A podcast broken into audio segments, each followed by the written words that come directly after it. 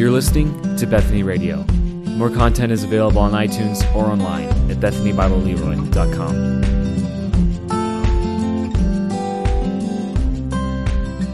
Good morning. All of you, once again, invite you to take out your scriptures. Hopefully, you have a word of God. You know, there's visitors with us. Glad you're here. Welcome again. If you don't have a Bible, we have them scattered throughout. Um, make sure you get one. Some smaller print, some larger print. We want you to have your own copy of God's Word that you can study it not only today, but tomorrow, which is Monday, and Tuesday and Wednesday, that you would be fed daily with the Word of God. This is good that we come together, but we want you to be fed and nourished. Nourish your family and be nourished together. So, Judges 6 is where you can head to. In that Word is where we will be, and on your way there, I've got a picture from last week from one of the three amigos that are turning pictures into me weekly, and I thank you for that. There are, we did find the clipboards, so if you've got youngins and they haven't been around, we found them, and uh, you can use those. There's a bunch of crayons in the back. Adults, we won't tell, but this one is from Lincoln. Where's Lincoln? There he is. Okay, Lincoln's got this one this week. And last week we were looking at the first part of Judges 6 Remember, the Midianites were the oppressor now. Israel was in evil. They had done evil in the sight of the Lord, and the Midianites come and oppress them, and they had to basically hide their goods in the caves. And so Lincoln, I think, drew a picture of the stairs and maybe a den or a cave. I'm pretty sure that's a Midianite on the right, maybe hacking off the harvest or something like that. They would come and just devastate the land like locusts. So thank you, Lincoln. Got that. So and then God spoke to them. He spoke in His word. He said, Remember, I'm the one that brought you, I gave you, I did all this. You have not obeyed my voice. And that's kind of where we left it.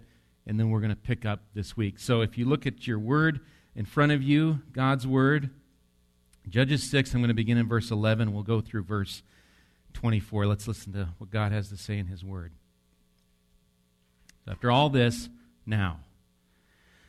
Now the angel of the Lord came and sat under the terebinth at Ophrah, which belonged to Joash the Abiezrite, Abiezrite, while his son Gideon was beating out wheat in the winepress to hide it from the Midianites. The angel of the Lord appeared to him and said to him, The Lord is with you, O mighty man of valor. And Gideon said to him, Please, sir, if the Lord is with us, why then has all this happened to us? And where are all his wonderful deeds that our fathers recounted to us, saying, Did not the Lord bring us up from Egypt? But now the Lord has forsaken us and given us into the hand of Midian. And the Lord turned to him and said, Go in this might of yours and save Israel from the hand of Midian. Do not I send you? And he said to him, Please, Lord, how can I save Israel? Behold, my clan is the weakest in Manasseh, and I am the least in my Father's house. And the Lord said to him, But I will be with you, and you shall strike the Midianites as one man. And he said to him, If now I have found favor in your eyes, then show me a sign that it is you who speak with me. Please do not depart from here until I come to you and bring out my present and set it before you. And he said, I will stay till you return. So Gideon went into his house prepared a young goat and unleavened cakes from an ephah of flour. The meat he put in a basket, and the broth he put in a pot, and brought them to him under the terebinth and presented them. And the angel of God said to him, Take the meat and the unleavened cakes and put them on this rock and pour the broth over them. And he did so. Then the angel of the Lord reached out the tip of the staff that was in his hand and touched the meat and the unleavened cakes and fire sprang up from the rock and consumed the meat and the unleavened cakes. And the angel of the Lord vanished from his sight. Then Gideon perceived that he was the angel of the Lord. And Gideon said, Alas, O Lord God, for now I have seen the angel of the Lord face to face. But the Lord said to him, Peace be to you. Do not fear, you shall not die. Then Gideon built an altar there to the Lord and called it, The Lord is Peace. To this day, it still stands at Ophrah, which belongs to the Abiezrites. Let's pray. Father, as we come now to your word, once again, we're praying for your Spirit to reveal what you have for us in the study of it. Lord, who is sufficient to preach, but we go forward in the power of the Spirit, and we trust that you who wrote these words and who impressed them on the hearts of the writers of long ago will preserve your word and will do the work you intend through your word. It is the authority in our lives, for it is your word. May we trust it. It is an ancient word and it's a current word. And you have been faithful to preserve it for us. Thank you, Lord. What a gift. 66 books contained of your grace and your redemption in Christ. Lead us to him today as we study it. In your name, amen. Well, it's really hard sometimes, I think, to see through the fog of life. There's a, there's a noise, there's a clamor of the world around us, maybe our own thoughts of weakness. Unless God would graciously work in our lives to make us see Him, to have a vision for the Lord. Even as we worship together, there's a taste of that. There's a taste of seeing the Lord. And unless Lord does a gracious work in our lives, he calls us to see him and to view him. And I hope as we go through here, you get a vision for who the Lord is, as Gideon did as well, because that's who God reveals himself to in this word. He reveals himself by his words and by his power to Gideon. Did you catch it? This is Gideon, the, the lowly one, the weak, the least. That's who God calls to go. Be, why? Because God does the sending and then Gideon is comforted in his going because God is his peace and will be with him. God does the sending, God will be with him. And so we just want to just kind of go verse by verse, look through this section and glean what the Lord would have us through these different verses. So head back to verse 11. As we re enter now, we come back. So we've read the whole thing. You've, give, you've got an idea of what's going on. We're back to a nation under the consequence of sin. That's where they're at. And here the next deliverer is coming on the scene. Look at verse 11. Now, characters setting is set here. The angel of the Lord came and sat under the terebinth at Ophrah, which belonged to Joash the Abiezrite. That's hard one for some reason. While his son Gideon was beating out wheat in the winepress to hide it from the Midianites. And once again, we're back to this angel of the Lord. Uh, maybe your version says messenger of the Lord. The, the, the, Hebrew here, I was talking with Malachi yesterday, it's really Malak, Jehovah. Malak is, is angel or messenger, and then Jehovah or the Lord, maybe you've got the capitals L O R D for Yahweh. Messenger of Yahweh or angel of Yahweh, some put it, the ESV does. I see this here again not as an angel, but an appearance of the Lord Himself. I don't know if it's an early visitation of Christ or not. I'm not sure on that, but it, it sure seems to appear that this is God Himself rather than an angel of some sort here. Here's what one commentary says, kind of to back this up. No, no prophet. So is this just a prophet, kind of a messenger? no prophet ever identifies himself so entirely with God as the angel of Jehovah does here. The prophets always distinguish between themselves and Jehovah by introducing their words with the declaration, Thus saith the Lord, or Thus saith Jehovah, as the prophet mentioned in Judges 6 8 is said to have done. We, we saw that before last week. And I think as the text proceeds, and you've already read it now with me, we're going to see Gideon himself confirm the Lord is among him. And we find the Lord sitting under this terebinth or oak tree at Ophrah. It's not Oprah, it looks like it. It's Ophrah, and uh, here he is. And the, geographically, we're basically back where we were with um, uh, Barak and Sisera and Deborah and that whole in the Jezreel Valley. We're not too far, I don't think, from where that battle took place. So northern Israel would be the location, if that helps you know again where we're at. As for this tree, this terebinth. I'm not sure a terebinth, but there's you could also could be oak, some sort of tree. There's some speculation. There's even religious significance to these trees, but it, it's hard to tell here. L- later on, we're going to find Gideon's dad has an altar to Baal.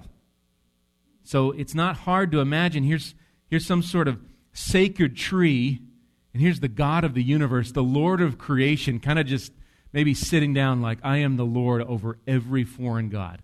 I don't know, but maybe there's some even religious significance to the tree.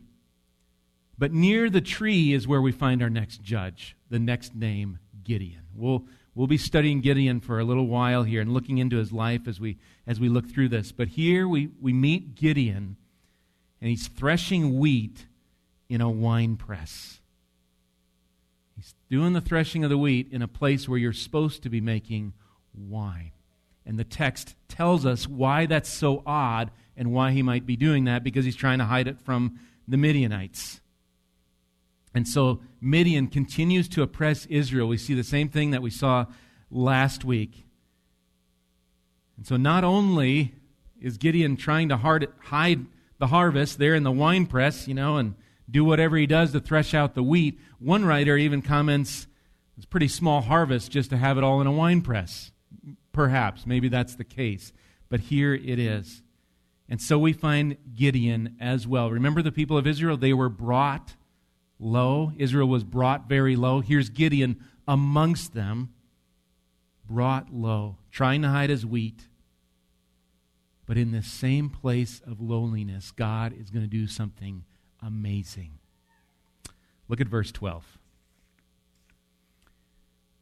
And the angel of the Lord appeared to him, to Gideon, and said to him, The Lord is with you, O mighty man of valor.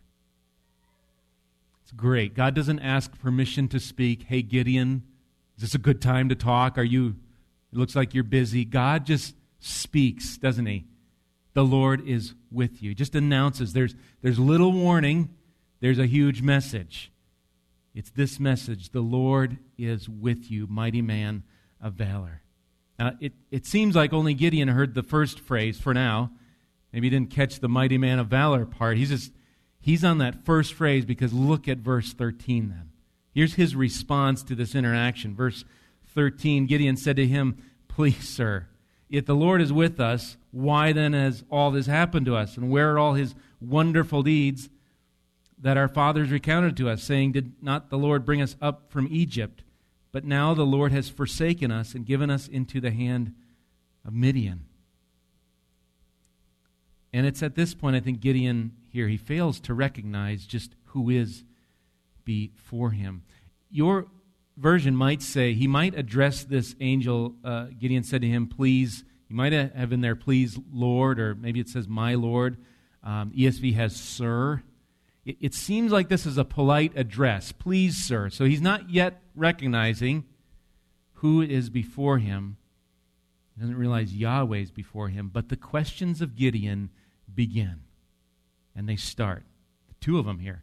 Why has all this happened if God is with us? So, God's with us? What do you mean? Why has all this happened? And then, secondly, God's with us? Where? I don't see the mighty deeds. Where are they? all Gideon can see is devastation. That's what he sees for the moment. And it doesn't look like the Lord is with anyone in Israel. That's some ways true, isn't it? I mean, he's, he's, he's left them to their consequence of their sin, but yet, as we looked at last week, his grace is still at work in bringing them back to himself. He is with, and his words say, The Lord is with you. And in the darkness of our own suffering, whether or not it's due to our sin or not, the light of the Lord is really hard to see. I don't, see the Lord at work. And in fact, we become our own judges. We begin to judge the situation. I don't think God is at work. I don't see him at work. But we need to be on guard lest we doubt God's working power, especially when prayers just seem unanswered, I don't see I don't think God's at work. I think he's not answering prayer. Or life just finds us wanting, finds us needy maybe rather than well supplied. God's work goes on in the midst of the suffering believer. May we have eyes to see him at work, to trust him. The Lord is with you. So Gideon questions if God is truly present. If that's the case, why this? Where? Where is he? But instead of God going, well, here's why, and here's where, and let me prove it to you, what's God's answer in verse 14? the Lord turned to him and said, Go in this might of yours and save Israel from the hand of Midian. Do not I send you? I love how God just doesn't answer Gideon strictly according to his questions, does he? Gideon asks, you know, why is this? Where are you? God says, go and save. Just go do this. God's not subject to our questions. I don't, I don't think it's wrong to ask. I think we can, we can ask, but He doesn't have to answer our every question. He just says, go. He calls to go. He sends. So go. But what does it mean here then for Gideon to, as it says there, go in this might of yours? What, is, what does that mean? I want to just take a kind of a stab at it. I'm not able to be like super dogmatic here, but trying to look at this word or this phrase in this might of yours. Go in this might of yours. It, it seems it could have the idea here of like go in your capacity to act. Or in other words, God's saying to Gideon, go with the ability I've given you, whatever it is, no matter how small, go in your capacity to go.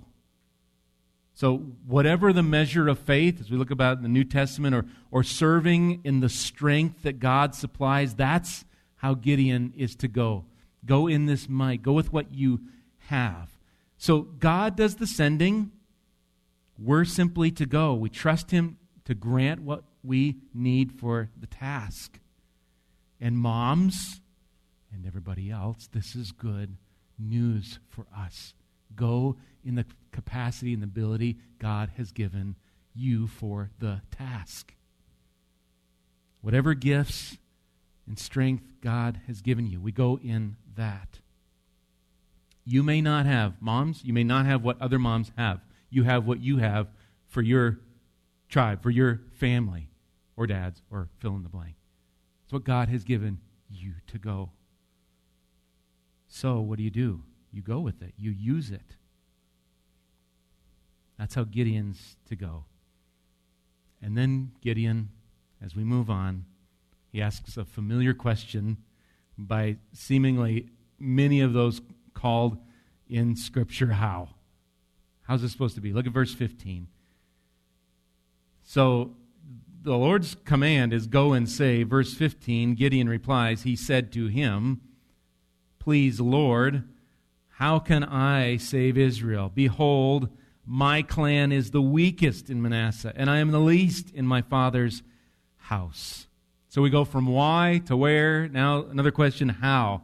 How can God save with the weakest and the least? So God not only brought Israel low, but now he is finding, seemingly, the lowest among them, according to Gideon.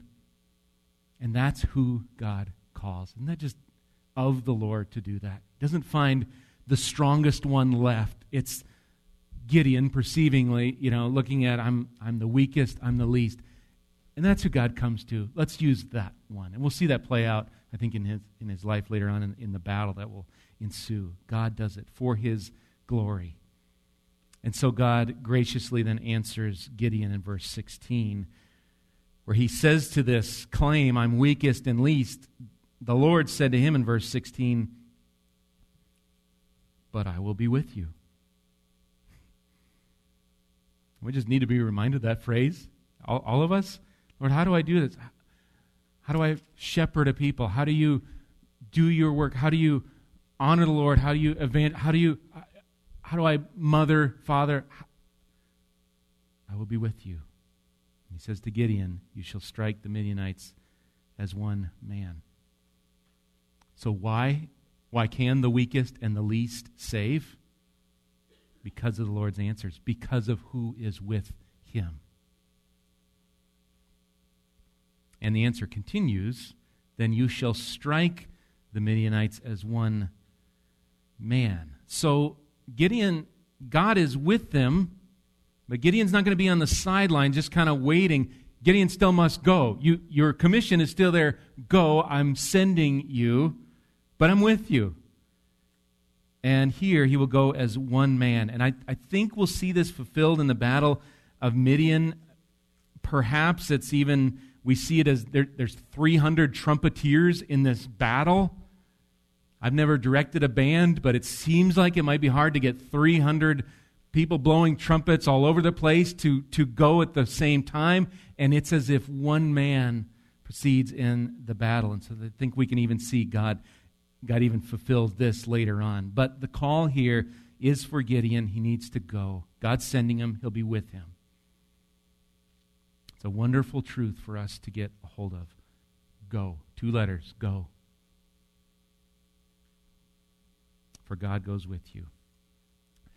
Just application. What, what would our lives look like? And I'm not claiming you don't believe this. I think we would all say, Do you believe that? Do you believe God is with you?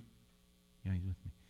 I'm, I'm just asking, what if we really believed God, the God we exalted, the God we sang about, the God that created everything around us, and we knew that that God was with us, and we believed that? Where might we go, or what might we do? What a thought. What a Lord who's with us. Well, now, Gideon, after some of his questions the why, the where, the how I think he's starting to mull this over, and he's got now a bigger question to ask, and we find it in, I'll read a, a little bit more, 17 through 19 here. See if you can kind of weed out what his question is, even though there's not a maybe a quote unquote question in here. See if you can see what Gideon's trying to get at. So, verse 17, and he said to him, This is Gideon saying to um, the Lord here, If now I have found favor in your eyes, then show me a sign that it is you who speak with me. Please do not depart from here until I come to you and bring out my present and set it before you. And he said, I will stay till you return. So Gideon went into his house and prepared a young goat and unleavened cakes from an ephah of flour the meat he put in a basket, and the broth he put in a pot, and brought them to him under the terebinth and presented them. Gideon seeks a sign. Did you kind of catch what he's trying to get? What's Gideon's question here? I think he's asking who is calling.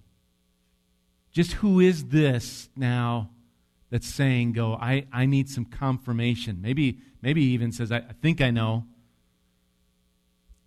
The text here doesn't condemn him for asking, even though it seems like it takes a lot of questions to get Gideon to move. But I think we can appreciate getting Gideon trying to figure out who's calling. It's a land of foreign gods and foreign worship going on. So maybe Gideon just wants to make sure. I don't want to listen to some other. Is this the Lord? Is this our covenant God, the Yahweh? Is that who's calling? Is that who's asking me to go? And so Gideon asked in verse 18, he needs time to prepare. Maybe, maybe it's an offering, I'm not sure, or a tribute, or, or I'm not sure. One, one commentary alluded Gideon, uh, alluded to Gideon just gathering these things up and bringing them and hoping for some sign. You know, I'll, I'll bring this, and I don't know what will happen, but let's let's see. I'm asking, is there a sign here? What's clear in verse 19 is what it cost Gideon. Think about this. Look at what he used. He made these unleavened cakes from an ephah of flour. And since we don't know ephah, right, our, our versions help us. What does it say down there? Three fifths of a bushel. Now, some of you are like, I exactly know that. Some of you not. Uh, or 22 liters if you have a two liter of pop. Okay, now we now we got an idea of maybe how much. Maybe this was somewhere around 40 pounds, give or take, of flour.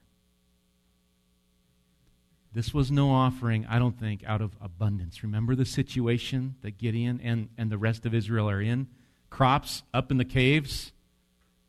This is some serious offering here. Midian's ransacked the land, and so for Gideon to make this offering, I think it shows the seriousness. Gideon wants to know who is speaking to me. The who here matters. And so God then, in verse 20, sets up the sign. Look at verse 20.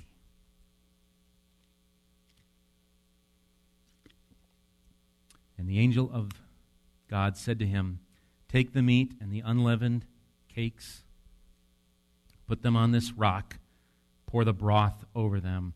And he did so.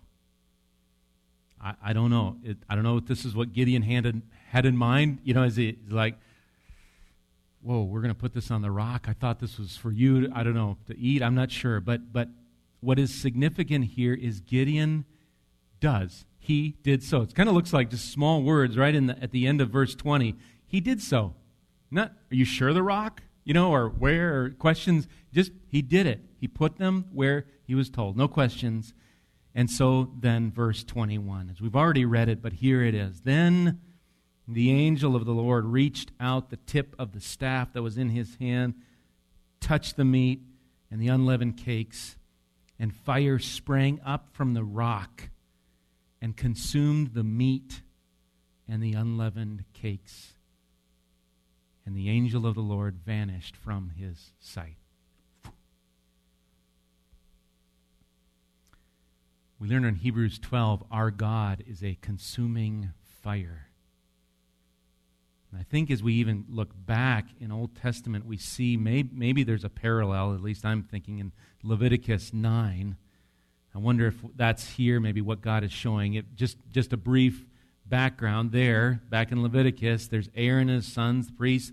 They're coming near the altar to make atonement for the congregation. There's some elaborate sacrifice and offering, and the altar's got the blood on it. And amidst all of that, we find these verses here in Leviticus 9. It says, Then Aaron lifted up his hand toward the people and blessed them.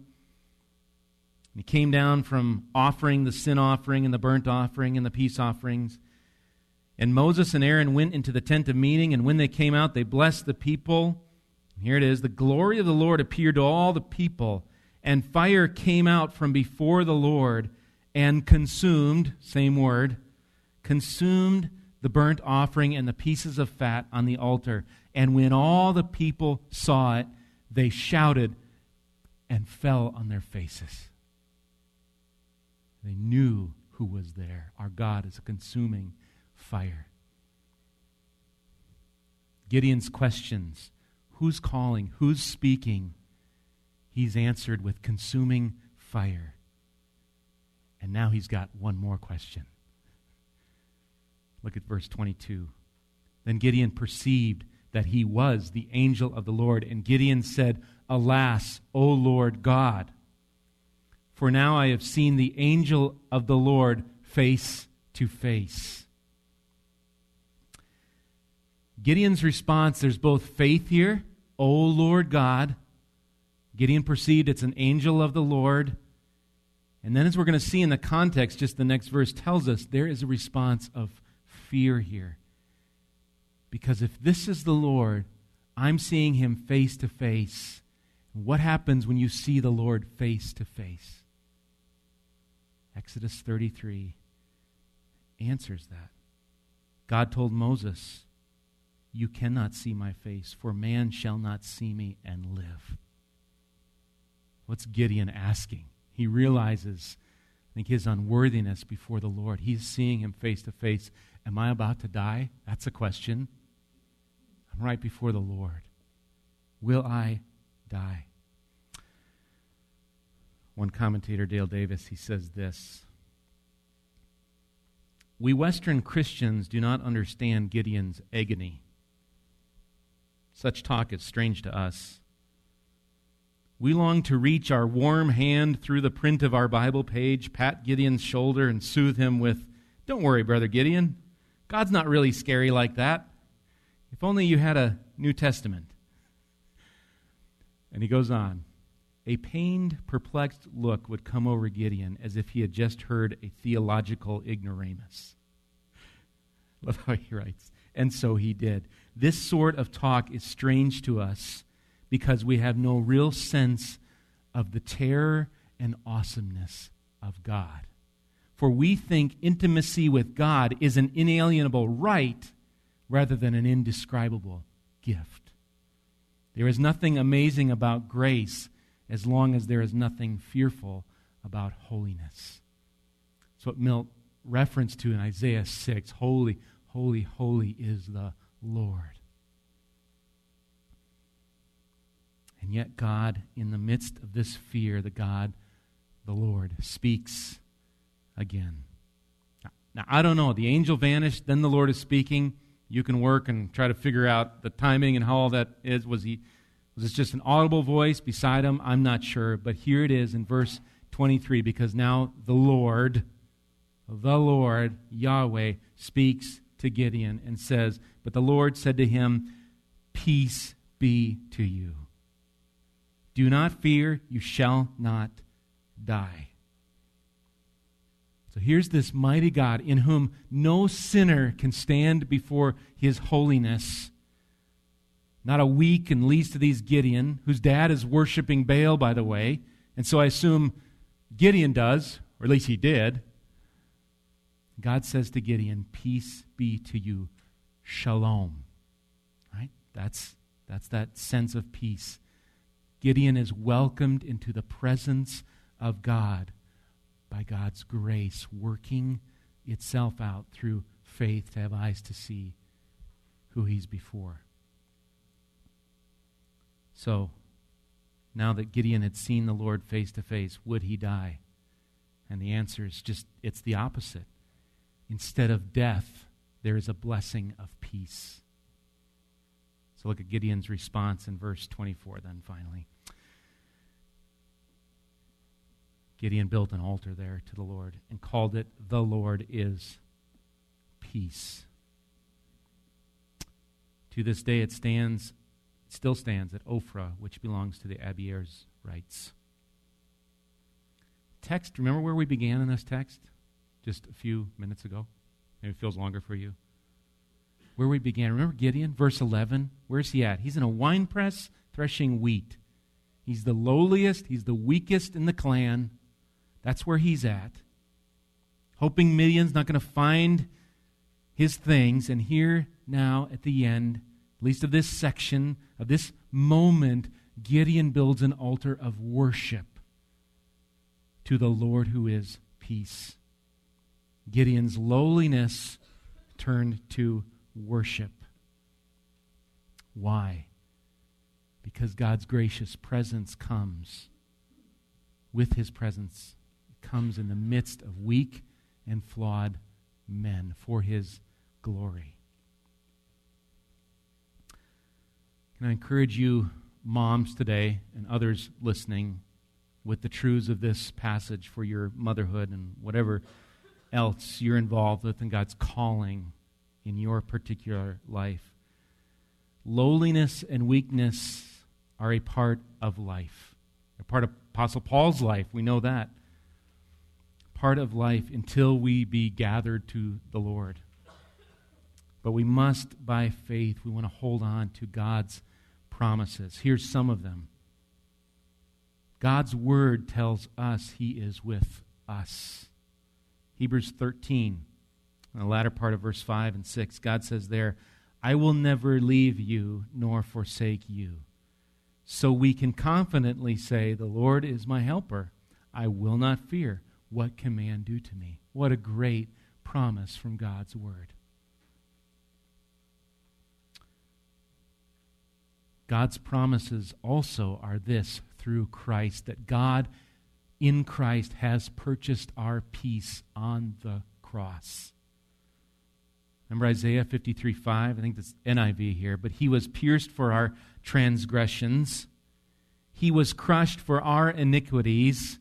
The punishment that brought us peace, shalom, that brought us that, it was on him. And by his wounds, you're healed. That's grace. Moms and everyone else listening, that's what Christ does on the cross. That punishment bought peace for us. It didn't come just because God was having a better day and said, Well, I feel like giving peace. Justice was meted out, and it was, it was on Christ on the cross.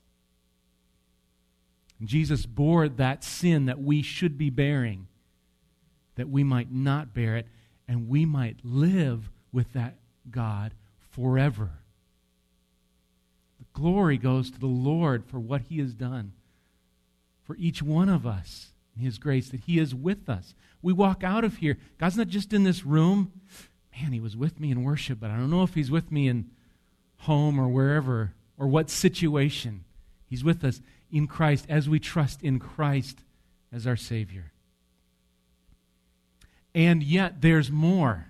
He sent His Holy Spirit to dwell within us. God's presence dwells. Jesus says this in John 14 These things I have spoken to you while I am still with you, but the Helper, the Holy Spirit, whom the Father will send in my name, he will teach you all things, bring to your remembrance all that I have said to you. Peace I leave with you, my peace I give to you. Not as the world gives, do I give to you. Let not your hearts be troubled, neither let them be afraid. Do you today, this May 9th, do you know and treasure this God of peace? Or are you yet his enemy and have not come to repent of your sin and trust in Christ as your Savior? Do you know the Savior? Has, you, has he given you faith and eyes to see him and then respond with trust. If he has, what's the message? Go. Think of the Great Commission go and what? make disciples, go and raise children, go in your might. Whatever strength, ability God has given you, go in that. What you have, if it seems kind of small, I'm the weakest and I don't really do these things well. What He's given you, go with that and use it for His glory. And that's, that's what He does. We just step forward in faith and we go. And He does the sending and He does the providing. And we say, Glory be to the Lord. Let's pray.